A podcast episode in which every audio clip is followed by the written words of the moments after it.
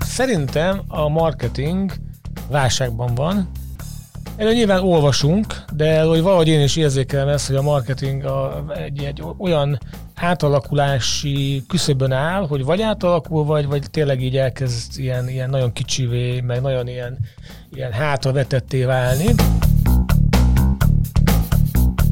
Sziasztok, ez itt a Reklámszünet, a 24.hu kommunikációval és reklámiparral foglalkozó podcast beszélgetés sorozata. A mai vendégem Szabó Béla, a Magyar Telekom márka és kommunikációs igazgatója. Szia Béla! Sziasztok! Szia Péter! Az első kérdésem nagyon erős lesz rögtön. Mivel is foglalkozik egy ö, márka és kommunikációs igazgató? Hogy így néztem a Telekomnak a, ö, a korporét ágrajzát, sok kommunikációs igazgató van különböző területekkel, szóval mi a te munkád, Béla? Hát ez egy, lehet egyszerűen is megfogalmazni, meg, meg komplikáltabban is. Hát összességében a mi, innen közelítem, hogy a mi csapatunk felelős a Magyar Telekom márka és kereskedelmi kommunikációs aktivitásaiért, és én azzal foglalkozom, hogy ezt a csapatot, ami egy ilyen 40 pluszos csapat, őket irányítom, az irányításba beletartozik az, hogy döntéseket hozunk, beletartozik az, hogy kommentelek dolgokat, illetve egy csomó olyan ö, ügyem is van, meg, meg feladatom, ami nem kifejezetten az aktivitásokkal kapcsolatos, hanem az azt körülvevő nagyvállalati működéssel. Prezentálni kell, a különböző szinteken azt, arról, amit csinálunk, illetve riportokat nem gyártunk, hanem beszámolunk arról, hogy milyen eredményeket értünk el, és egyébként pedig a napjaim részévé próbálom tenni azt is, hogy utánolvasó dolgoknak, követem az eseményeket a világban, hogy, ennek, hogy ez a munkaidő része is legyen, ne pedig csak a munkaidő utáni életemnek legyen a elég markáns kitöltője, mert hogy nagyon sok dolgot kéne elolvasni manapság. Szóval, hogyha, le, hogyha lefordítjuk hétköznapi nyelvre, akkor, akkor, akkor ti, ti feleltek, vagy te felelsz a reklámfilmekért, amiket látunk a tévében, meg azért, hogy hogy jelenik meg a, a márka a szigeten mondjuk, meg azért is, hogy mindezt elmondjátok a tulajdonosaitoknak, hogy, hogy, hogy ezek miért jók a márkának, meg közben még képzeld is magad a munkaidődbe, ugye? Nagyjából hmm. Abszolút jól írtad le. Jó, tehát igen, igen, igen, tulajdonképpen a pontosan ezt csináljuk. Én annyit tennék ezt hozzá, ez a nagyon jó és e, célra törő összefoglalóhoz, hogy a márkának a irányítása, ami, ami, aminek egy része a, a reklám, az is nálunk van, az is az én feladatom. Te a reklámügynökségi világból érkezel, és úgy fizimiskára is egy ilyen olyan reklámügynökségi fickó vagy, sokkal inkább, mint egy vállalati fickó, hogyha ezekkel a sztereotípiákkal élünk, szóval pólóba vagy meg edzőcipőbe, bár ezt most csak én látom, és a hallgatóink, hallgatóink nem, és nem pedig öltönybe és, és, és nyakkendőbe. Lehet ilyen különbséget tenni ma még egyáltalán, és mennyire pólós nyakkendős, és, vagy pólós edzőcipős, és, vagy öltönyös nyakkendős ez a munka, amit te csinálsz, meg a csapatod. Na, tehát így a, így a pólónál maradva, ö, szerintem lehet, tehát az ügynökségi érában szerintem egyen lazábban lehet megjelenni. Nyilvánvalóan attól, attól is függ, hogy éppen prezentálunk-e pitchen, tenderen valamit, mert akkor próbál az ember egy kicsit úgy a, a tendereztetőnek a stílusához alkalmazkodni. Visszatérve a mostani munkámhoz, Hát a Telekom mielőtt transformálódott volna, azért ez egy inges, bőrcipős, öltönyös, azért talán már nem nyakkendős cég volt, és az agilis transformációval erősében lehet egy pár szót mondani, hogy mi az, hogy agilis transformáció. Az a lényeg, hogy a szervezet laposabb lett, kevesebb lett benne a különböző vezetői és, és mindenfajta hierarchikus szint, ezért gyorsabban, flottabbul szeretne működni. Ezzel együtt a, transform, ezzel a transformációval együtt kicsit lazultunk is. Én egy kicsit, egy kicsit magamhoz is kötöm azt, hogy lazult a, a hogy is mondjam, a, ha akarod, az öltözködés, és ilyen pólóba is be lehet menni, mivel hogy elkezdtük az elmúlt négy évben azt a kulturális változtatást bejárni, hogy, hogy, hogy érezzük magunkat egy közösségnek, aminek része, vagy aminek az egyik, egyik ilyen nagyon egyszerű működtetője az, hogy viseljük a márkát. Ezért elkezdtünk olyan pólókat gyártani, ami, ami nem csupán egy reklámpóló, tehát nem a T logót tettük rá ide-oda, hanem hogy üzenetek vannak rajta, és mindenki jöhetett hozzánk, hogy ő szeretne egy saját csapatának egy pólót, tegyünk rá egy olyan üzenetet, ami neki fontos. De nem ez a lényeg, hanem Meg, ez Megmutatom, megmutatni nem tudom, de elmondom közben a hallgatóknak, hogy Béla, Béla egy nagyon menő pólóban van, ami, amire csak második, harmadik ránézésre vettem észre az, hogy ez valójában egy márka póló. Úgy néz ki, mint hogy egy divatcuc lenne, amit meg lehet kapni bármelyik belvárosi ö, áruházban, de nem, ez egy telekomos márka póló. Így van, és hogy ez, ez, ezt, ezt a kollégáknak, e- ezeket a pólókat meg kell vennie. Tehát, hogy ez nem, nem osztogatjuk, uh-huh hanem ez 4000 forintba kerül egyébként, plusz-minusz, és van egy erre brand shopunk. A lényeg az, hogy tulajdonképpen csak oda akartam kiukadni ezzel a kis eszmefuttatással, hogy a nálunk ez a lazulás, ez egy kulturális változás. A kulturális változás pedig azt jelenti, hogy közelebb vagyunk egymáshoz, a vezetőink közelebb vannak a, a frontokhoz, mindenkihez, és egyébként közösségként éljük meg ezt a telekomos létet, nem pedig egy nagy vállalatban vagyunk csavarok. Ezt a, egyébként, ezt, ez itt tök jó hangzik papíron, meg elmondva, azok, akik már régen ott dolgoztak a Telekomnál, és nem frissen csöppentek bele ebbe a, ebbe a, a transformációs folyamatba, azok hogy, azok hogy viselték ezt? Hát, aki nagyon rosszul viselte, azt szerintem már nincs ott. Két dolog, mert hogy egyrészt elment máshová, másrészt pedig azok a folyamatok, amikor így átalakult a rendszer egy ilyen laposabbá, valahogy így kipördítette. Ugye van ez a centrifugális, meg centripetális erő, és akkor aki benne van a közepén, az befelé fordul, aki meg kezdi kifelé tendálni, valamiért, az pedig tulajdonképpen ki tud így pörögni a rendszerből, vagy így, vagy úgy. Úgyhogy szerintem, aki most a Telekomban átéli ezt a változást, ő már ezt aktívan és tudatosan, nem pedig kényszerűen éri át. Oké, okay, a, a, a Telekom, a Magyar Telekom az egyik legnagyobb költő a magyar, magyar reklámpiacon. Ennek megfelelően, vagy ezzel összhangban az egyik, egyik legismertebb és legfontosabb márka jelen pillanatban Magyarországon. Te hogy látod azt, hogy, az, hogy mi a márkák szerepe jelenleg a világban? Mennyire van identitásképző szerepük, mennyire van kulturális szerepük, mire használjuk egyáltalán a márkákat? Erről, erről könyvek szólnak, tehát ez egy, egy irodalmi, egy könyvszerát össze fogok itt foglalni versben, nem, hanem igazándiból az van, nagyon röviden, hogy a márka az egy, egyrészt egy üzleti eszköz, és erről még lehet beszélni egy pár szót, ha gondoljuk. A másrészt pedig egy társadalmilag meghatározott, tehát szociológiailag is meg lehet határozni a márkát. És ebből az következik, hogy a márkaépítés, a márkákkal való működés az a 50-es évektől indult el, itt a modernizmus korszakában, amikor megjelentek a mosógépek, stb. stb. most nem mondom végig, de mindig a márka az mindig úgy épül fel, és olyan szerepet tölt be a világban, az emberek életében, amilyen a társadalmi kontextus. És amiben most vagyunk, ez egy, ez egy bizalmi válság társadalma, társadalmát éljük mindenütt, nem csak itt, hanem máshol is. És a lényeg az, hogy nem a Covid miatt történik, hanem ez jóval korábban indult el. Erről vannak különböző tanulmányok, most ezt nem hivatkozom meg, de vannak, és, és ez már nagyon rég, régóta téma, és az van, hogy, hogy, hogy a márkák ebben a bizalmi hiátusban, ahol tulajdonképpen a médiát, a, a különböző közszereplőket, a, a vállalatokat, a média különböző formáit veszük számításba, akkor a márkák egy, egy érdekesebben a bizalomnak egy jó helyen, helyén állnak. Azért, mert tulajdonképpen szabályozva van a márka, hogy mit mondhat el magáról a nyilvánosság előtt, nagyon nagyot nem lehet tódítani, alá kell támasztani mindazt, amit mondasz, tehát ez egy szabályozott működés, ezért tulajdonképpen az, hogy a reklám veszít a hitelességéből, ezzel együtt a márkák mégis hitelesek maradnak, mert leszállítják a terméket, megjavítják a elromlottakat, oda lehet menni hozzájuk, lehet hozzájuk kötődni, kapcsolódni, és egyébként a reklámok sem hazudnak óriásit. Emiatt ilyen a bizalmi helyzet az, ez egy pozitív bizalmi helyzet. Kicsit hazudnak?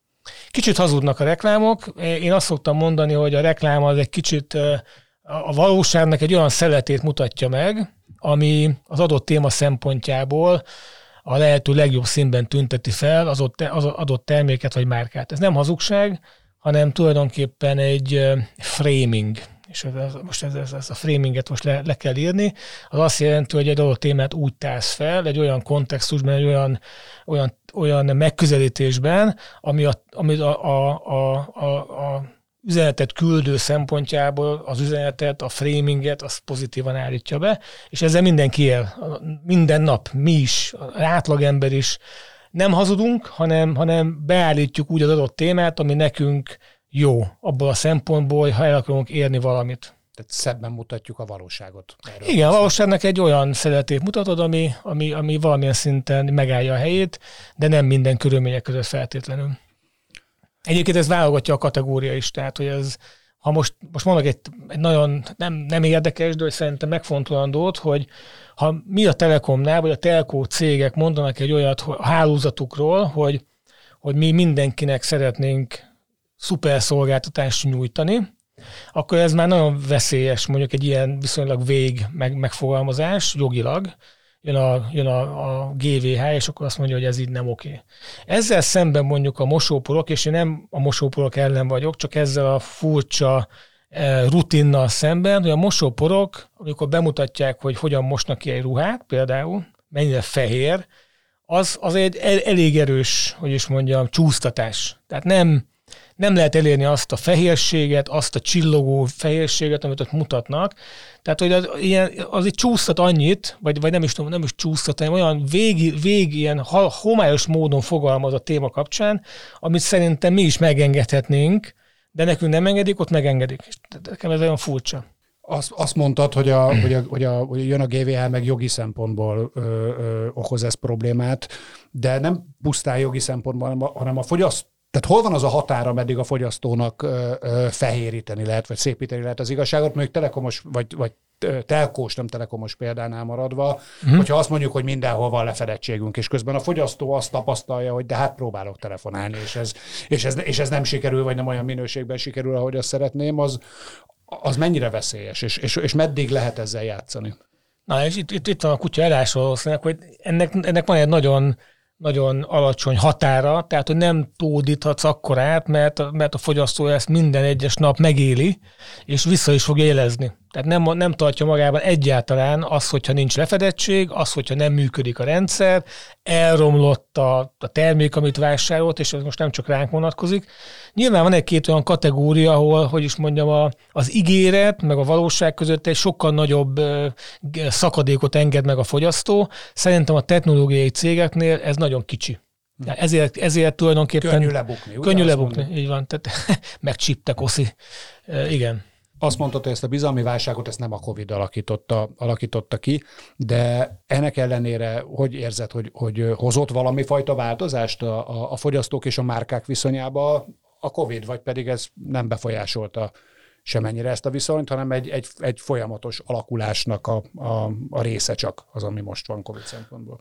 Változtatott, szerintem minden egyes márka és fogyasztó kapcsolaton változtatott a Covid, attól függően, hogy milyen kategóriába esik a márka, attól függően kisebbet vagy nagyobbat. Mondjuk a kezdve, kezdve magunkkal, a telkó cégek azok alapvető szolgáltatást nyújtanak ebben a helyzetben, ergo a kapcsolatunkat olyan szempontból változtatta, hogy megerősítette, tehát kiderült, hogy ez egy nagyon alapvető, fontos szolgáltatás, ami tud jobb és rosszabb lenni. Ilyen szem, de hogy egyébként a, ez a fajta működés így nem, változtat, nem változott meg kardinálisan, de mondjuk a luxus cikkeknél meg igen. Tehát, hogy az kiderült, hogy nem kiderült, hanem ebben a helyzetben teljesen más viszonyt alakították ki a luxus kategóriákkal szemben, vagy a, vagy olyan kategóriákkal szemben, ami nem, nem ilyen alapvető. Tehát például a gyors éttermeknél gondolom megint csak az volt, hogy akkor nem járunk ilyen helyekre, már csak azért sem, mert hogy nagyon össze vagyunk ott tömörülve. És ilyenkor merül fel az, hogy ki, mint, ki hogyan reagálja ezt a változást, nem mint márka a tel- telkónak, vagy egyéb alapvető szolgáltatások a retailnek, a különböző élelmiszergyártóknak talán kevesebbet kellett változtatni azon, hogy hogyan kapcsolódik a fogyasztóhoz, akár mint a reklám. A többieknek sokkal többet kellett, ki kellett újra magukat találni, és a ebb... szerepetek meg, meg, meg fontosabb lett, nem? Tehát, hogy olyan emberek is ö, támaszkodnak talán napi szinten a termékeitekre, akik másfél-két évvel ezelőtt ezt nem is gondolták volna feltétlenül. Igen. És ezzel kellett valamit kezdenetek? Tehát kellett más embereknek máshogy kommunikálni, mint korábban? Vagy csak a megszokott rutint kellett, hogy mondjam, a volument kellett erősíteni? Hát igazándiból mi mindig mainstream módon kommunikáltunk, tehát egy, és ekkor a cégként, meg szerintem az egész kategória nagyjából a mindenkihez kommunikál. Annyiban igen, hogy azért egy-két téma megerősödött, és hogyha nincs Covid, akkor szerintem nem kap olyan figyelmet nálunk sem, meg egyébként nem kap annyi teret, például a, a, a vezetékes szolgáltatásaink, és annak a fejle, tehát azt mindig is fejlesztettük, és ez fontos, de hogy arról hogyan beszélünk, mennyire próbáljuk, hogy is mondjam így, ilyen láthatóvá, vizibilissé tenni, az most változott. Tehát most vezettük be az okos wifi rendszerünket, és azt szerintem nem, nem kommunikáltuk volna ilyen erővel, mint idén évelején, ha nincs a Covid. Egyébként az is nagyon sokat változtatott, hogy, hogy hogyan viszonyulunk ahhoz, hogy mit adunk a, a fogyasztónak ebben a helyzetben, és ez szerint az egész kategória, minden márka igyekezett nagyon empatikusan fellépni ebben a körben.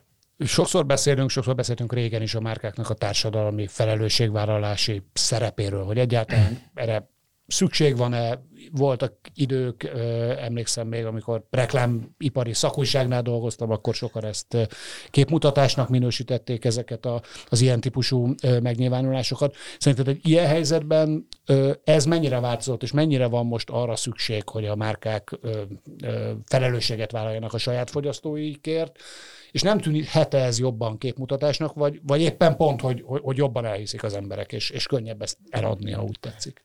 Egy két téma van. Egyrészt van a, a társadalmi felelősségvállalás, ami egy külön tevékenység szokott lenni egy vállalat életében.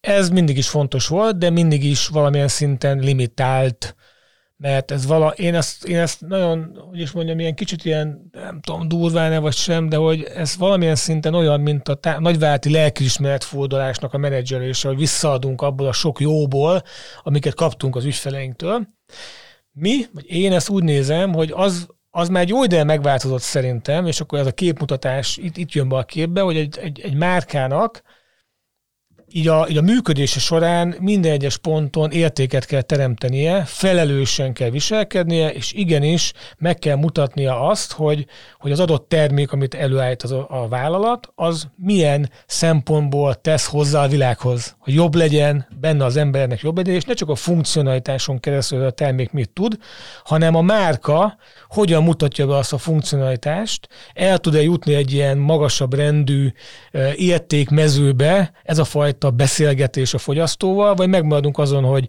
megvetted, és ez a funkciója, tudsz vele telefonálni, kapcsolatban maradsz, vagy arról beszélsz, amiről mi is próbálunk beszélni, hogy képes vagy fejlődni, nyertessé válni az életbe, azzal a dolga, amit mi adunk. És ezt, ezt hívták valamikor régebben, akár a reklámminőségek körében is sokan, képmutatásnak, ilyen, ilyen CSR-szerű kommunikációnak mert nincs értelme. Viszont a Covid ezen annyit változtatott, hogy ez így, ez olyan, egy kapcsolót is felkapcsoltak volna, hogy most mindenki elkezdett ezzel, ezerrel foglalkozni. Én úgy éreztem egy jó darabig, hogy akár a Telekomban is, vagy így korábban is, hogy ez egy ilyen eléggé, eléggé üres ez az utca, ahol egy ilyen gondolattal bemész, most meg hirtelen ott ilyen tele lett mindenféle márkával, és nagyon hasonló módon kezdenek a márkák kommunikálni. De ti bementetek ebbe az üres utcába is korábban. Mi bementünk ebbe az utcába, így van. És, hogy az, és erre még azt annyit mondanék, hogy van a, vannak a startupok, ahol, a, ahol az alapítói szemlélet kitermeli ezt a, ezt a fajta küldetést, hogy mi az én dolgom a világon. Vannak a, vannak a nagyvállalatok, akik, akik akik közül sokan belemennek ebbe a purpose washingba, tehát hogy felhasználják éppen a divatos trendeket, és elkezdenek így mondani dolgokat, mert hogy ez éppen ezt kell most csinálni. Ebből sok van szerintem a világon. És vannak olyanok, akik mi vagyunk talán, én ezt merem, vagy, vagy felvállom, hogy, én, hogy, mi, hogy mi ezt így nézzük, akik komolyan gondolják ezt. Tehát, hogy igyekeznek átalakítani a működésüket egy olyan purpose mentén, ami nem eredendően volt mondjuk a telekomé, de a Telekom újra gondolta azt, hogy mi a dolga a világban, és ezt a küldetést, ezt komolyan veszi. De ez azt is jelenti akkor, hogy, hogy amit mondasz, hogy, hogy jól értem, hogy, hogy próbáltok ebből a szempontból egy picit startuposan működni, és akkor ebben az esetben a, a, a nagy tanul a kicsitől talán viselkedést, vagy kommunikációs technológiát, vagy világlátást? Igen, igen. Szerintem ez egy érdekes aspektus. Igen, lehet ezt mondani ha nagyon akarnám, még tovább is tudnám lőni ezt, hogy egy nagy vállalatnál, és akkor itt nem magunkról beszélek csupán, hanem mindegyikről, a, a alapítói mentalitás visszatermelése az egy, az egy üzletépítő tevékenység. Attól jobb lesz a, a termék, jobb lesz az ügyfélkiszolgálás, hiszen az alapítói mentalitás az mindig arra megy rá, hogy a lehető legjobb ügyfélményt érjük el, mert hogy nincs más és, és akkor nálunk is, meg minden nagyvállalatnál ez az ügyfél élmény, az ügyfél eh, elégedettség az egyre fontos, fontosabb szerepet tölt be. Minél kevésbé differenciált egy adott termék, annál fontosabb ez az ügyfél elégedettségi mutató maga a COVID az a, az a, a működéseteket, a munkavégzést, az hogyan alakított? Tehát gondolom, hogy ti is ö, ö, elkezdtétek preferálni a, a home office mint oly sok cég, ö, ö, de hogyan alakított át ez a, a, a napi munkavégzést, és, és esetleg lesz-e olyan abból, a, ebből, amit megőriztek a, a, a továbbiakban? Át lehet egyáltalán teljesen home office-ra állítani egy, egy ekkora vállalatot? Hát, egyébként át is álltunk, pikpak. Végül is ti azokkal az eszközökkel is foglalkoztak, Abszolút. segít. Volt egy-két olyan terület, ami olyan volt végebben, hogy fú, hát azért ez nehéz lenne, úgyhogy nem vagy bent, például az ügyfél kapcsolat, tehát az azért egy ilyen komplikált rendszereken eh, működnek ezek a kollégák, elképesztő szaktudással, odafigyeléssel, és ezt, ezt is simán át lehetett alakítani. De működött minden az első naptól? Nem az első naptól, de hogy tehát ők voltak a legutolsó, akik elhagyták a, az épületet, de egyébként ez egy, egy ilyen egy-két hétről beszélünk, hogy igen, és ezt gyorsan át lehetett alakítani. Most az van, hogy minden működik egyébként így. Felgyorsultunk, tehát gyorsabban lehet szerintem előre jutni, gyorsabban el lehet jutni akár a főnökökhöz, mert, mert tulajdonképpen itt már, hogy is mondjam, mindig, mindig, ott, tehát mindig egy ilyen meetingen történik minden. Tehát, hogy nem a folyosón, nem lehet kislisszanni, mert hogyha el akarsz érni valamit, te is, mint vezető, ilyen, ott kell legyél, tehát be kell, be kell lépni jobban a folyamatokba. Sokkal, sokkal több a, hogy is mondjam, az interfésze mindenkinek, ami viszont fárasztó. Tehát nagyon fárasztó ez a, ez a cunami, mm, hogy is mondjam, ez a, ez a cunami struktúráltság hogy akkor így mindig be van határol, vagy akkor ekkor ez történik, akkor az történik, nincsenek small talkok, nem lehet, nem lehet odafordulni, ezt azért mindenki ezt így érzi és tudja, és olvasunk erről. Úgyhogy, úgyhogy mit viszünk tovább? Szerintem azt hiszük tovább, hogy ezt a, ezt a közvetlenséget, amit ez hozott, szerintem azt szerintem meg kell próbálni továbbvinni, és az, hogy sokkal kevesebb a, a, a committee-szerű döntés, ami lassítja a, a folyamatokat. Tehát, hogy gyorsabban jutunk döntésekhez. És ezt meg lehet őrizni, szerintem? Szerintem meg. Legalábbis ez, ezekkel igyekezni, hogy ezt megőrizzük. Ez sok szempontból nagyon furcsa év volt, olyan szempontból is, hogy teljesen máshogy működött a, a, az egész reklámipar, teljesen más típusú megoldásokkal jöttek ki a cégek és az ügynökségek. Mi volt a te, a te kedvenc kommunikációs kampányod vagy megoldásod az elmúlt elmúlt egy évből. Mond, mond, mondhat sajátot is, de mondj egy nem sajátot is, hogyha sajátot mondanál elsőre. Mondok egy nem sajátot. Szerintem egyébként nagyon sok jó dolog jött ki egyébként itt Magyarországon, de ami megragadt a fejemben, most azért mondom, mert hogy, hogy így látsz egy csomó mindent, és hogy mi marad meg. Nekem az maradt, nekem egy obiszerű cégnek, a BNQ nevű cégnek a kommunikáció maradt meg Angliából, aki, aki nagyon egyszerűen állt ez az egészhez hozzá, tehát ilyen nagyon elegánsnak tűnik így kívülről az, hogy tulajdonképpen azt mondja, hogy visszanyúltak a szlogenjükhöz, amiről elfelejtkeztek, mindig ott volt, de ilyen üres kis konténerré vált, visszanyúltak, ami, ami úgy hangzik, hogy build your life, vagy build a life, azt hiszem, hogy build your life, és az nyilván oké, okay, hogy akkor vedd meg, és akkor arról beszéltek, hogy tulajdonképpen a Covid-ban ez egy nagyon érdekes megközelítés, hogy akkor ezt, ezt építeni kell. Tehát nem csak úgy történik a, az életet, hanem az érdemes építeni, alakítani, és minden egyes ilyen obiszerű terméket megmutattak abból a szempontból, hogy annak milyen szerepe van az életet szempontjából. És egyébként ez olyan, mintha ezt, ezt már ki lehetett volna gondolni bármikor, tök egyszerű, de valahogy mégis itt nagyon jól be, beütött, és annyira eltalálták ezt a, ezt a flow-t, hogy például idén, amikor már a Covid harmadik hullámában vagyunk, tehát egy kicsit ennek a romantikája eltűnt, de ugyanakkor megjelent az, hogy hogy azért itt valamit kell kezdeni magunkkal, tehát megy le a kukába minden. Ő azt mondta, hogy, azt mondta, hogy we will grow again. Mondta ezt, és ebben ez a, ez a, ez a szép, hogy mondta ezt egy, egy tavaszi kert szponzorált, kert szezon nyitó aktivitás kapcsán. Tehát tulajdonképpen a, a, a tavaszi kertészeti dolgokról beszélt, mindeközben arról beszélt, hogy Anglia nagy lesz újra. A társadalomról is. Igen, hogy, hogy Anglia, mi emberek a, ebben a furcsa angol környezetben, mi nagyját tesszük megint ezt az országot.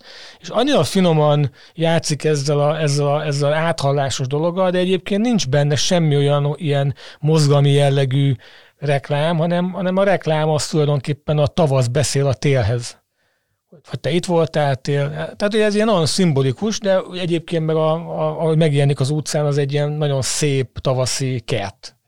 Milyen érdekes kérdés az, hogy egy, egy, egy kereskedelmi márka vajon Magyarországon merne egy ilyen kicsit közéleti jellegű áthallásos ö, ö, üzenetet fölvállalni, és ilyennel, ilyennel kijönni.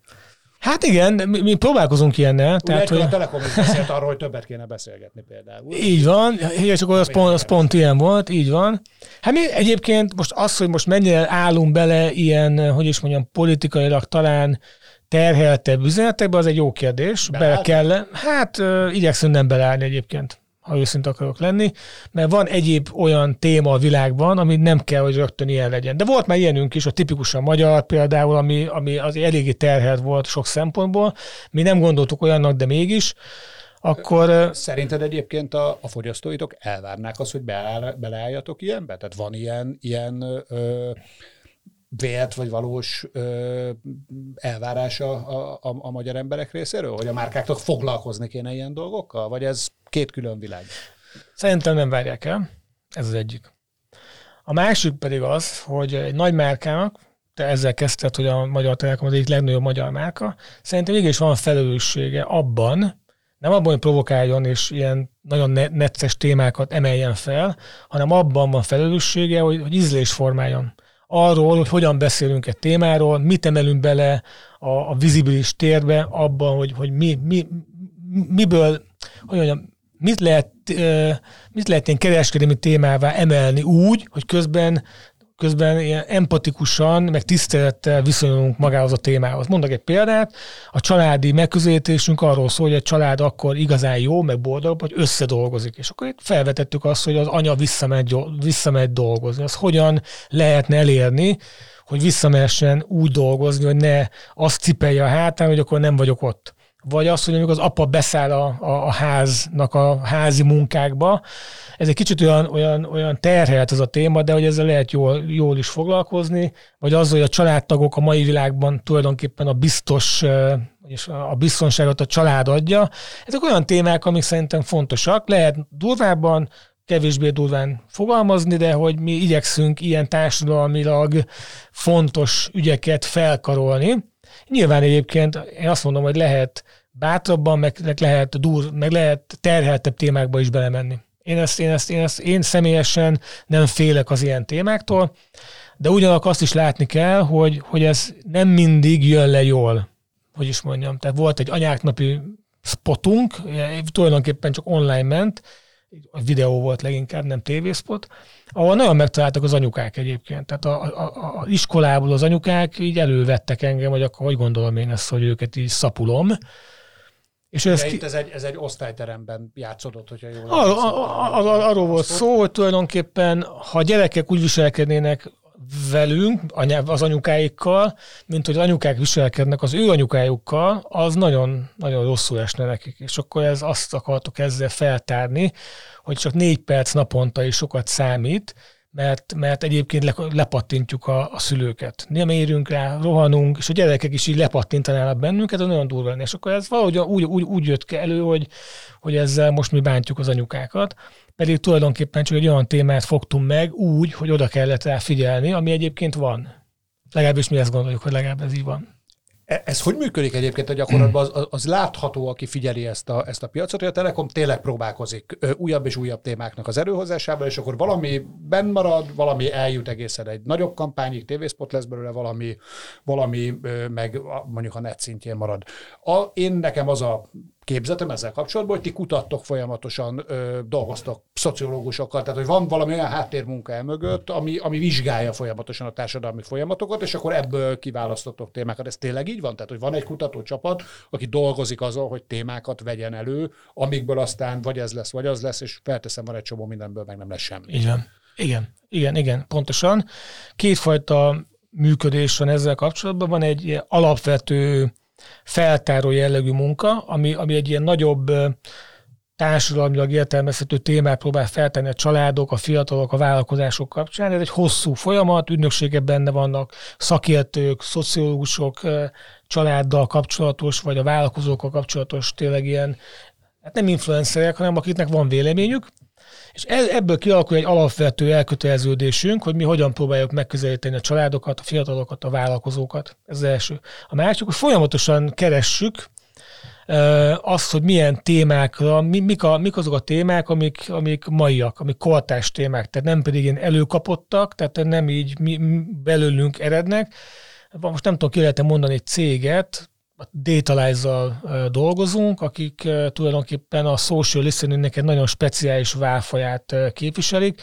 A, a publikus Facebook adatokat dolgozzák fel különböző modellek és algoritmusok alapján, amiből szociológusok írnak tanulmányokat. Tehát ez nem egy, nem egy kvantitatív kutatás, ami tulajdonképpen így egy témával kapcsolatos véleményeknek a, egyfajta ilyen lenyomatát próbál átadni, statisztikai eszközöket labba véve, hanem ez egy, ez tulajdonképpen leképezi a, hogy miről beszélnek az emberek, és ebből készül egy szakértői, nem vélemény, szakértői elemzés, ami nagyon sokrétű, nagyon sok insight van benne, nagyon mélyre is lenyúl, és egy egész komplex, ilyen, ez a mind mapping, tudod, ami nagyon sokféle dolgot fel tud tárni, és itt tényleg csak a időszab hatát annak, amit bele tudunk tenni, hogy milyen insightokat termelünk ki ebből. És ez, ez egy nagyon, nagyon gazdag tárháza annak, amit csinálunk benne tudnak ebbe lenni a te személyes mániáid is mondjuk? Tehát, hogy számít az, hogy egy ilyenből Szabó Béla vagy valaki más szedi ki az, hogy végül aztán mi lesz az, amire rámegy a telefon, és akkor DJ-ket, vagy biciklistákat, vagy készeket fognak mutatni? Biztos, hogy számít. Azért van, van az, hogy a tudod, marketingesek jönnek, mennek, és változik a márkával kapcsolatos működés. Ez van. Én igyekszem erre nagyon odafigyelni, hogy ne toljam magam bele. Nyilván az én, most éppen a nyári kampány kapcsán, most nem mondok, hogy mi lesz, de hogy én, én, én egy kicsit máshová vinném el, hogyha magamból indulnék ki, és vissza kell magam fogni. De az, hogy most Ez ebből nehéz? nehéz egyébként, nehéz, mert, mert, mert kommentálni úgy tudsz jól, hogyha én legalábbis úgy tudok jól kommentálni, hogyha van egy képem arról, hogy hova szeretném, hogyha eljutnánk. Nem, nem akarom oda elvinni a, az embereket, de hogy úgy, úgy valami megfoghatóság, valami vízió, valami ambíció kell, ha akarod, fantázia kell az adott téma kapcsán, és ez magamból jön létre, és ez, ez, én ezen dolgozom, hogy ne, ne, ne az én személyiségem jelenje meg, ezért jók ezek a, ezek a, ezek a kutatások, ezért kell el is olvasni, meg valamit kezdeni velük, nem csak tudod így odaadni a többieknek, hanem minden ilyen kutatás végig kell rágni, megmondom őszintén, én azt gondolom, hogy több időt kellene nekem személyesen ezzel foglalkozni, de mindig elolvasom őket, mindig töltök velük időt, próbálok valahogy viszonyulni hozzájuk, de olyan, olyan, olyan, olyan sokrétűek, hogy szerintem sokkal több minden is van benne. És akkor ez, ez, ezzel mindig elgondolkozom, hogy egy ilyen nem tipikus kutatás, vagy akármilyen kutatást tulajdonképpen elég jól használunk-e. Úgyhogy mi ezen, ezen, ezen elég sokat időzünk ezeken a témákon, ezért is jött létre, ha mi megengedett ezt a gondolatot, a, a csapaton belül egy olyan, olyan kis csapat, mondjuk a feltáró a feltárás a, a, a feladata Explore Squad. Neki az a dolga, hogy ezekből a kutatásokból, a világból így leszűrje számunkra a fontos dolgokat, és ha van egy brief, ami egyébként nincs brief már nálunk, de hogyha egy témát fel akarunk dolgozni, akkor ez a csapat veszi ezt kézbe. Majd, ezt majd magyaráz meg, hogy mi az, hogy nincs brief. Nem? Elmagyarázom majd. De hogy ez a csapat, ez a csapat elvisz bennünket, mint, mint ügyfelet, egész messzire nem mondom, hogy reklámot írunk, de hogy egy kicsit úgy mi is elkezdjük birtokolni azt a területet, amin szeretnénk, hogy az adott témát így, így a ügynöksége együtt kidolgozzuk. Szóval mi az, hogy nincs brief?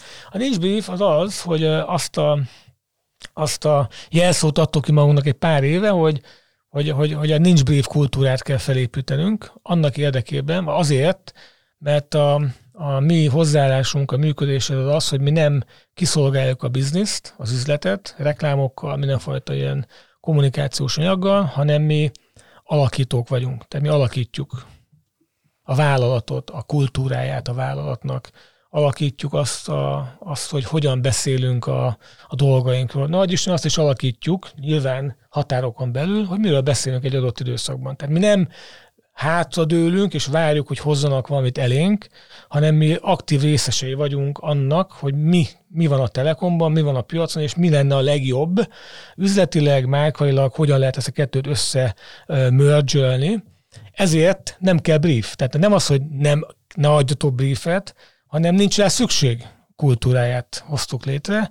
Most már olyan szinten benne vagyunk a dolgokban, olyan annyira napra készek vagyunk, mindenki a csapatból, hogy tulajdonképpen nincs szükség arra, hogy leírja valaki nekünk, hogy mi van, mert tudjuk. Csak azt kell eldöntenünk, hogy a sok közül melyiket emeljük ki, mely, milyen irányba megyünk. De ti adtok briefet az ügynökségeknek? Adunk briefet, abszolút. Tehát, tehát hogy is mondjam, Nálunk a brief a, ilyen szempontból tényleg megváltozott, ilyen beszélgetés inkább, ami van. A felé, az ügynökség felé van brief. Tehát az, az, hogy most éppen mi a formátuma, azon lehet így vitatkozni, most ez egy, ez egy, hogy is mondjam, egy ilyen összefoglalás egy csomó mindennek, vagy egy egyoldalas dokumentum.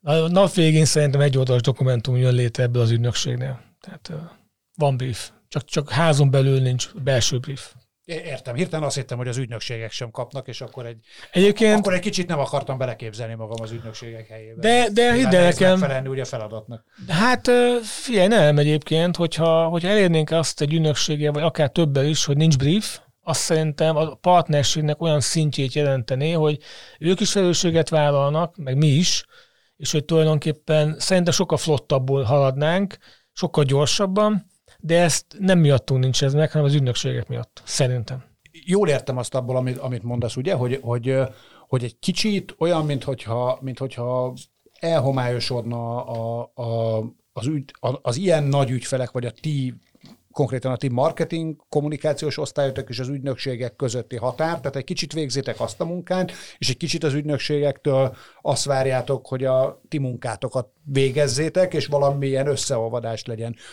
változtató, ezt jól értem, ugye? Uh-huh. Igen, mondtad. igen. Ezen a folyamaton ezen változtatott a COVID, vagy ez megint tök független attól, tehát ez már korábban is így, így, így volt. Szóval azt akarom igazából kérdezni, hogy változott az ügynökségekkel kapcsolatos elvárásotok az elmúlt egy-két évben? Nem a COVID-nál indult ez a folyamat, és igazad van, igen, tehát ilyen van egy átfedés a dolgok között, de mi tiszteljük az ügynökségeknek a hozzáadott értékét, tehát igazán tisztelettel állunk hozzájuk. No, velem kapcsolatban el lehet, néha el tudom képzelni, azt mondják, hogy ilyen tiszteletlenül beszélek az ügynökségekkel, pedig igazán nem így van. Csak a vehemenciám viszod el, hogy néha így, így, így olyan, olyan szavakat használnak, amit lehet, hogy nem kellene. Ezt nem azért gondolják, hogy te is onnét jöttél, és hogy azt hiszik, hogy te azt hiszed, ja, hogy te... Azért hát nem tudom, igazán, de nincs egy ilyen konkrét tudásom, csak remélem, hogy nem így van, de én tisztelem, tisztelem az ügynökségeknek tényleg a munkásságát. De a Covid változtatott azért annyit, hogy felgyorsultak a dolgok. Tehát, tehát egész egyszerűen az van, hogy, hogy én attól nagyon be tudok így pipulni, hogy, hogy mindig azzal jönnek, jövünk, jönnek, hogy, hogy nincs idő, most már döntsünk, mert, mert most már jön a leadás, meg a TV booking, és, és én, azt mond, én azt mondanám, hogy tulajdonképpen ha képesek lenni megváltoztatni kardinálisan a működésünket, amit egyébként házon belül javarész sikerül, de az még folyamatosan alakul, akkor szerintem nem lenne ez a, ez a mert hogy, hogyha, hogyha határidőkről beszélünk úgy, hogy ez a fenyegetés, tehát hogy ilyen demokrész kardjaként lóg a fejünk fölött, hogy jön a leadás, akkor szerint, tehát hogyha ez, hogyha ez másként működnék, akkor ez nem lenne. Akkor mindenki ugyanúgy érezné, hogy én már nem kommentáltok, ő meg igazándiból próbálna valahogy olyan megoldásokat hozni, ami nem a, az ügynökségi, vagy nem tudom, valami fajta kreatív, pattern-szerű elvárásokat menedzselni, hanem hogy, hogy összemölcsönénk, többet engednék át oda, ők többet engednének ide, vagy többet tolnának bele és akkor így a határidő nem lenne szerintem kérdés, mert együtt birtokolnánk. Itt az van, hogy, hogy mi addig challenge őket, ameddig a lehetséges, ők pedig addig védik a, a, az ő váraikat, ameddig lehetséges, és egyszer csak kompromisszumok kell jutni a határidő miatt. Tehát szerintem ez nem a legjobb működés. És elképzelhető szerinted reálisan az, hogy ez a működés ez gyökeresen megváltozzon? Hát nem tudom elképzelni most itt ez a széken ülve. Én azt gondolnám, hogy itt... Hiszen végül is a pénz nálad van az ügynökséghez képest, tehát hogy igen, te, szabályozod igen. a folyamatot. Igen, de, de nem. Egész egyszerűen azt ki kell jelenteni, hogy nem úgy van az, hogy tehát egyrészt, hogy nem, tehát nem, te nem mondhatod meg, hogy így legyen, mert akkor az a tök no, tök, tök, teljesen ilyen elképesztő hiba lenne. És ennél fogva, hogy is mondjam, tehát átengedsz egy csomó önállóságot az ügynökségnek, amiből tényleg az van, hogy, hogy, hogy, hogy mi a nap végén a felelősséget vállaljuk mindenért, amit csinálunk. Tehát, tehát egyszerűen nincs olyan, amiért nem, ne, ne kellene vállalni a felelősséget.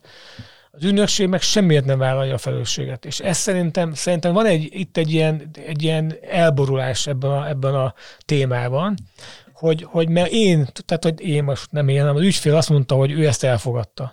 Ő addig, addig bénázott, addig nyüszögött, amíg, amíg nem tudtuk leadni. Tehát te mindig te vagy, mindig a, a, a, a, a hibáztatási folyamatnak a végén, ezért egész egyszerűen nem tud egy jó partneri dolog lenni. Tehát ügynökségnek azt kéne megoldania valahogy, lehet, hogy bizniszmodellt kell változtatni, nem tudom, hogy valahogy része legyen ennek a felelősségi bubble amiben mi teljes messzességgel benne vagyunk.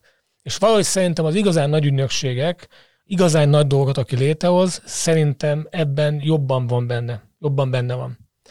És, és ez, egy, ez egyfajta új magasabb szintű partneri viszonyt is feltételez, mint a Doga 5, a nem tudom már melyik márkával, ruha márkával, tulajdonképpen összebútoroztak. Tehát, hogy ők nem tudom, két éven keresztül nem csináltak semmit, csak dumáltak. Érted? Így, így, így partnerek voltak.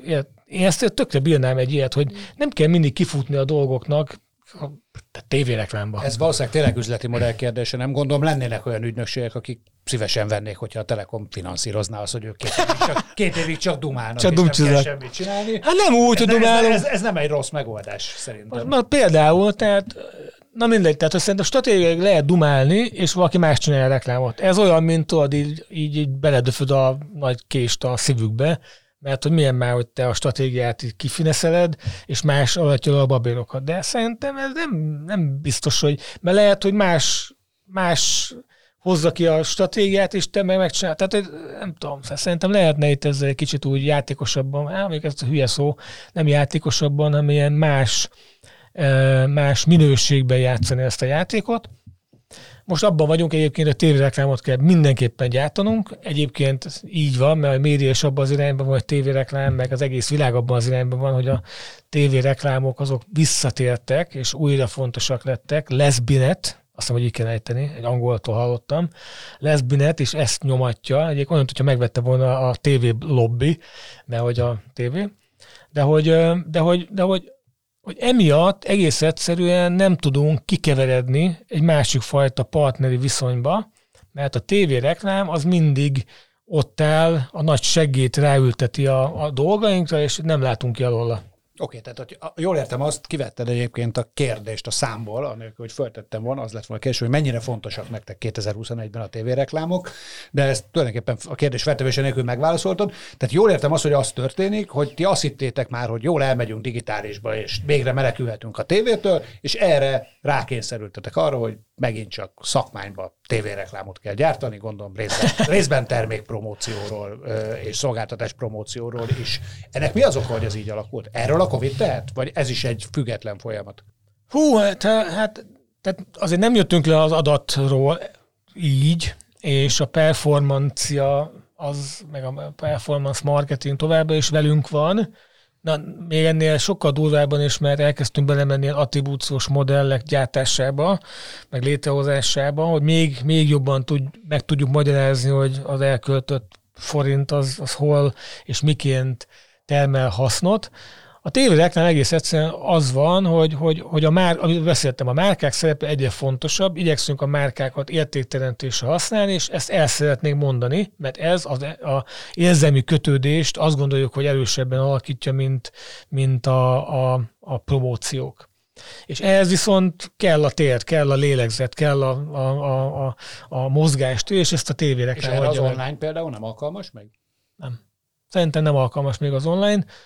Ezzel együtt teljesen más, én azt gondolom, hogy teljesen megváltozott az, hogy hogyan, hogyan, te, hogyan működtetjük a kampányokat.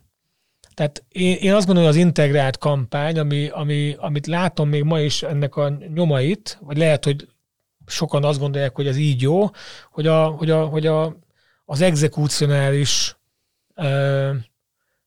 ötlet, vagy az exekúció maga utazik. Tehát, hogy minél... Különböző médiumok. Különböző médiumokban, nincs olyan sok már egyébként, hogy ott, ott utazik. É, é, mi meg, vagy én meg azt gondolom, hogy itt tulajdonképpen a tévéreklám adni kell, a tév, meg kell adni a tévéreklámnak a teret, a sztorinak, ahol tudjuk ezt tovább lendítjük, de nem úgy egyébként, hogy a tévéreklámnak a, az adott vizualitását, exekúcionális kulcs vizuálját, utálom ezt a szót egyébként, de hogy azt, azt utazta. Kimondtad? Kimondtam, csak azért, hogy, hogy tudjak így vekengeni, hogy vagy, de rossz. De hogy, hogy, ez, hogy, hogy nem, ebbe a, nem ebbe az irányba elmenni, hanem, hanem, hanem elkezdeni sztorit építeni, tehát olyan, mint tudod, hogy van egy magazinod, tudom én, melyik a kedvenc magazinod, monokle mondjuk. Na például, és annak ugye van egy csomó fejezetet, de nem, az nem ugyanazt mondja el, hanem az a monokölnek a, a, a koncepciójában maradva beszél nagyon sok témáról. És én azt gondolom, hogy ezt így kéne építenünk a kampányainkat, márkát, hogy a socialben a különböző platformokon, különböző módokon beszélsz, akár ugyanarról a témáról, mert más a szegmens, más a cél, más a működése a platformnak, és elkezded ezt így ilyen nagyon Tehát sok... Külön, külön kampányokat, külön mikrokampányokat. Mini, ezernyi minikampány nyomatsz, akár egy poszt is tekinthető minikampánynak, és a social media egyébként a Covid kapcsán egyre fontosabbá vált, mert hogy egy információforrásra belőle lett tök sokszor. Például az essential, az alapvető szolgáltatóknál, mint mi, mi a, itt adtuk át a híreket, mert ez a leggyorsabban mozgó média, médium, hogy hogy vagyunk nyitva a boltjaink. Tehát azt is mondják, hogy tulajdonképpen a reklámot válság ideje alatt, meg szerintem utána is lehet egy kicsit ilyen közszolgáltatásként kezelni, hogy, hogy hírt adsz a dolgokról, de nem úgy, hogy informatív reklámokat nyomatsz, hanem hogy hírt adsz arról, hogy a világ az hogy működik. És abban te hogy vagy. És ennek része az is, hogy hogy van nyitva a bolt, a, a kollégák hogyan viselik a maszkot, hogyan, hogyan beengedheted, beengedheted őket a lakásokba, stb. stb. Tehát Beszéltél az adat fontosságára, mennyire mentek automatizált irányba az onlineba, mennyire hisztek abból, hogy vannak olyan, olyan nagy hirdetők, akik a büdzséjüknek nagyon jelentős részét viszik el. Megyünk. Tehát... Az automatizált platformokra nektek ez mennyire fontos? Hát most az, hogy hány ilyen van, nyilván nem én vagyok ennek a nagy szakembere, de, de egyébként megyünk megyünk elég masszívan. Részben a programatik révén, részben a, a, van egy nagyon jelentős performance módon működő a digitális mű, reklámozásunk. Nem is reklám ez, ez tulajdonképpen innentől kezdve ez egy ilyen nagyon ilyen, hogy is mondjam, always on működés, ami, ami, ami a reklámnak azt a formáját, hogy, hogy a márkát hogyan építed, meg sztorit adsz, meg stb. az már nincs meg. Ez egy nagyon informatív kommunikáció, és hogy ez, ez egyre szélesebb körben működik. De nem, de nem akarjuk kiiktatni ebből a, ebből a nagyon adatalapú és automatizált, amennyire tud, működésből a márkát. Tehát ezt igyekszünk egy ilyen nagyon par, jó partneri viszonyt ápolva a kollégákkal, akik ezt a másik oldalt viszik, hogy, hogy igen, és a fanelnek, meg a, meg a működésnek a tetejét is kell ápolni, a preferenciával, a, brand consideration hogy ne legyen a, a, a, a funnel alján, tehát ne üresedjen ki a funnel alja. Tehát Adidasnak volt ez, hogy ő elkezdett nagyon belemenni ebbe a performance marketingbe, és ő elfelelkezett márkaépítésről, és visszaütött. Lesbinet erről sokat beszél, hogy akkor igazándiból a hosszú távú biznisz az a márkaépítéssel jön, nem, a, nem az automatizált adat alapú performanciával. A Telekom az egyik leginkább élő eseményeken márkát építő márka volt hosszú ideig Magyarországon. Ugye a fesztivál szezon Aha. gyakorlatilag mindenhol, mindenhol Na, már régen vége van, mindenhol. Telekom, Telekom volt, legalábbis az érzet ez volt. Hmm. Hogyan fog ez változni? Ugye most gyakorlatilag két évad többé-kevésbé kimarad, bár az idei évadról még keveset tudunk, de azért biztos nem olyan lesz, mint, mint békeidőben ö, volt. Vissza fogtok még térni ebbe a világba valamikor? Tervezzük egyébként, tervezzük. Azt gondolom, hogy egyrészt vannak eszetjeink, a Vivicsitta, a World Festival, Telecom Electronic Beats, a saját kimondott eszetünk, tehát ezeket nem akarnánk elkótya vetélni, ezeket a hosszú időn felépített és nagyon jól működő, a Telekomot olyan helyekre elvívő tényleg ilyen eseményeket, a, ami, ami, ami fontos a mi nem is tudom, portfóliónkban, vagy a működésünkben. Úgyhogy, úgyhogy most próbálják ezt valahogy kiváltani, ugye, tehát annyira, amennyire lehet, tehát esemény szinten kiváltani, és, és, és, és hát partnerként dolgozni a, a, a, a eszetjeink tulajdonosaival, tehát nem magukra hagyni őket, ezzel együtt azért nagyon nehéz, mert itt ilyen felszabaduló pénzeket látunk magunk előtt, ami, ami azért, hogy is mondjam, elkezdi megtalálni, mint a közlekedő edényben a helyét nagyon gyorsan, és arra figyelni Egyszer kell. másra költitek el. Így van, és akkor azt. figyelni kell, hogy ugyebár az olyan, hogy a büdzsé az sose nő. Az, az a tulajdonsága, hogy, hogy a büdzsé az, az, az nem, nem olyan, mint a kis gömböc, hogy így, így növekszik, de olyan, mint a kis gömböt, hogy mindent így bele lehet így önteni, és hogyha e- egyszer elment a büdzsé egy másik irányba, és így lett egy ilyen újfajta referenciapont, hogy ott annyit költünk, vissza. akkor onnan, nagyon fájdalmas visszatérni, és akkor ez egy, ez egy ilyen veszély azért, azért fennáll. De, de mivel nálunk azért az, ez az egész esemény, marketing, meg az, meg, a, meg az event az nagyon erős, ezért, ezért, ezért még tartjuk magunkat. De azt jól értem, hogy, hogy az irány azért akkor véhetően az, hogy a saját magatok, mint hogyha a saját médiát építenétek, úgy a saját esemény rendszereteket tartjátok karban. Igen, de ennek része a része is, ami nem a miénk, tehát hogy azt igyekszünk karban tartani. Könnyebb dolgunk van azzal, ami a, ami, amit mi menedzselünk fullosan, az a Telekom Electronic Beats, ott, ott lehet vele játszani, hogy akkor, ha nem tud ilyen nagy lenni, nagy események, nem kapunk esetleg támogatást a Deutsche Telekomtól, akkor elkezdjük ezt levinni kisebb eseményekre, és akkor találunk olyan érdekes meg, megmozdulásokat, amik, amik kicsik, de ugyanakkor mégis úgy nagyon jól láthatóak ennek a Electronic Beats csapatnak, és egyébként próbáljuk scalingelni is. Ezt mondjuk nem tudjuk ilyen szinten befolyásolni a partnereinket, nem is szeretnénk, hiszen az az ő tulajdonuk, az ő szellemi termékük. Mi igyekszünk a, az Electronic Beats-et fenntartani, akár úgy is, hogy ilyen kisebb dolgokat teszünk bele. Lesznek az... ilyenek idén nyáron is? Lesznek. Lesznek. Még, még két kérdés a jövőről így, így zárásnak. Az egyik a világéről, a másik, másik a te gondolatod, vagy a tiedről. Mi lesz szerinted a következő nagy megatrend, ami meghatározza a kommunikációs világot? Eltűnik a Covid, végre nem kell erről beszélni. Mi jön? Direkt nem mondom, hogy adat. Abban már benne vagyunk. Szerintem a marketing válságban van. Erről nyilván olvasunk, de hogy valahogy én is érzékelem ezt, hogy a marketing a, egy, egy olyan átalakulási küszöbön áll, hogy vagy átalakul, vagy, vagy tényleg így elkezd ilyen, ilyen nagyon kicsivé, meg nagyon ilyen, ilyen hátravetetté válni. És hogy szerintem ez lesz a nagy változás, hogy, hogy ezzel mi fog történni a marketinggel. Visszanyeri a régi fényét, nyilván nem úgy, hogy visszatérünk ugyanoda, hanem hogy képesek vagyunk-e megtalálni abban a sokrétű, komplikált világban a marketingnek egy újfajta működését, modelljét, ami nem, nem csak az, hogy csináljunk reklámokat, mert nem az, hogy, hogy jól árazzunk, hanem, hogy, hanem tulajdonképpen a, a mi, a, egy vállalat értékteremtésének lehetne újra a motorja a marketing, de ez biztos, hogy máshogy kell megtörténjen, mint 5 évvel, 10 évvel, 15 évvel ezelőtt. Szerintem ez lesz egy nagy trend, de nem is trend, ez egy nagy, ez, ez egy nagy téma szerintem. És akkor ez, ha azt mondod, hogy ez nem csak egy, egy működésbeli változás, hanem egy, egy társadalmi megítélésben való változás, hogy hát, el, elvezethet? Elvezethet, így van, de hogy tehát nem is a működés, hanem hogy egyáltalán egyáltalán ez, ez a fajta, hogy is mondjam, amiről a marketing szól, hogy menedzseljük a márkát, tehát üzleti szempontból, ami ez a kommunikációs eszközöket veszünk alapul, hogy ez hogyan tud megváltozni úgy, hogy, hogy értékteremtő tudjon maradni. Most, most igazándiból nem az, hanem, hanem egy ilyen, egy ilyen sematizált valami, ugyebár az adat egyre fontosabb szerepet tölt be, automatizálás, stb., és ez egy sematikus dolog. Ezt tulajdonképpen a mesterséges intelligenciák elkezdték nagyon erőteljesen irányítani, ezáltal tulajdonképpen így, így kiveszed belőle az, ami régebben nagyon jelentős volt, az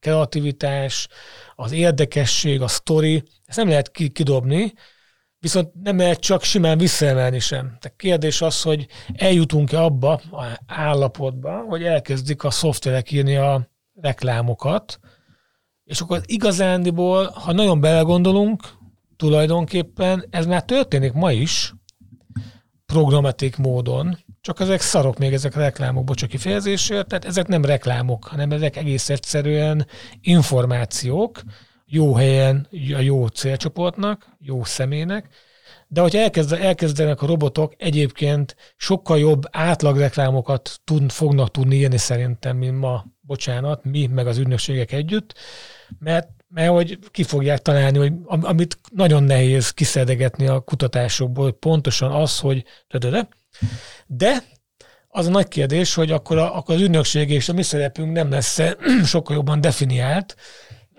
azáltal, hogy igazán jó dolgokat hozzunk létre, ami, aminek, ami, amit nem lehet ilyen szoftverekkel megírni, és ehhez szerintem ma el kell kezdeni felkészülni erre a folyamatra.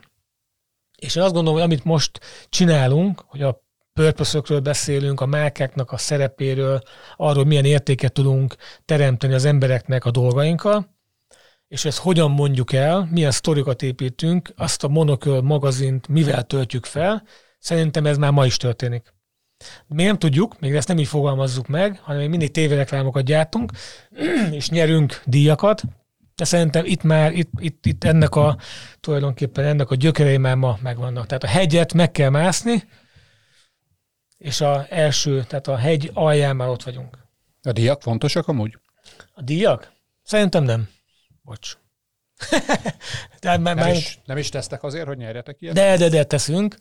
Szerintem, szerintem a díjak azért fontosak, mert egész egyszerűen fenntartják a, a, a, az érdeklődést a, a, abban az irányban, hogy, hogy igazán meglepő, újszerű, amiről az előbb beszéltem, szülessenek.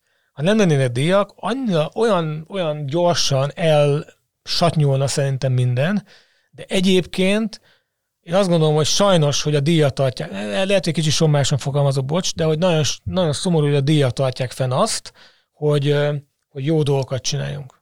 És, e, a, és amiatt, hogy a díjat miatt csinálunk jó dolgokat, igazándiból egy csomószor a díjat nyerő alkotásoknak az életvilágon semmi köze nincs semmihez. Tehát ezek ilyen, egy ilyen zárvány a világban, amit a kidobunk, semmi nem történik. Semmi nem veszett el, semmit nem építettünk, egyszer-kétszer lementek, te csináltál már olyan reklámot, amiről tudtad, hogy a díj miatt készül, és nem azért, mert valódi marketinget? Én a ügynökségi koromban nem.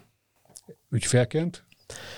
Ügyfélként sem, pró- próbálok nem. Tehát az, hogy az ügynökség fejében mi játszódik le, hogy az, de egyébként mi nem, de nincsenek olyan költéseink, amik, amik kifejezetten arról szólnának, hogy itt van x forint, csináljátok valamit, amivel tudunk nyerni. Ilyen, ilyet már én, még, én még ebben a pozícióban ilyen briefet nem adtam ki, Egyébként voltam már ebb, olyan helyzetben, hogy ilyen briefre kellett termelni valamit, nem olyan könnyű egyébként, tehát az, az így, így ilyen a fehér papír, ugye semmiből érkező fehér papírtól, így az csak úgy néz, hogy akkor most mi legyen.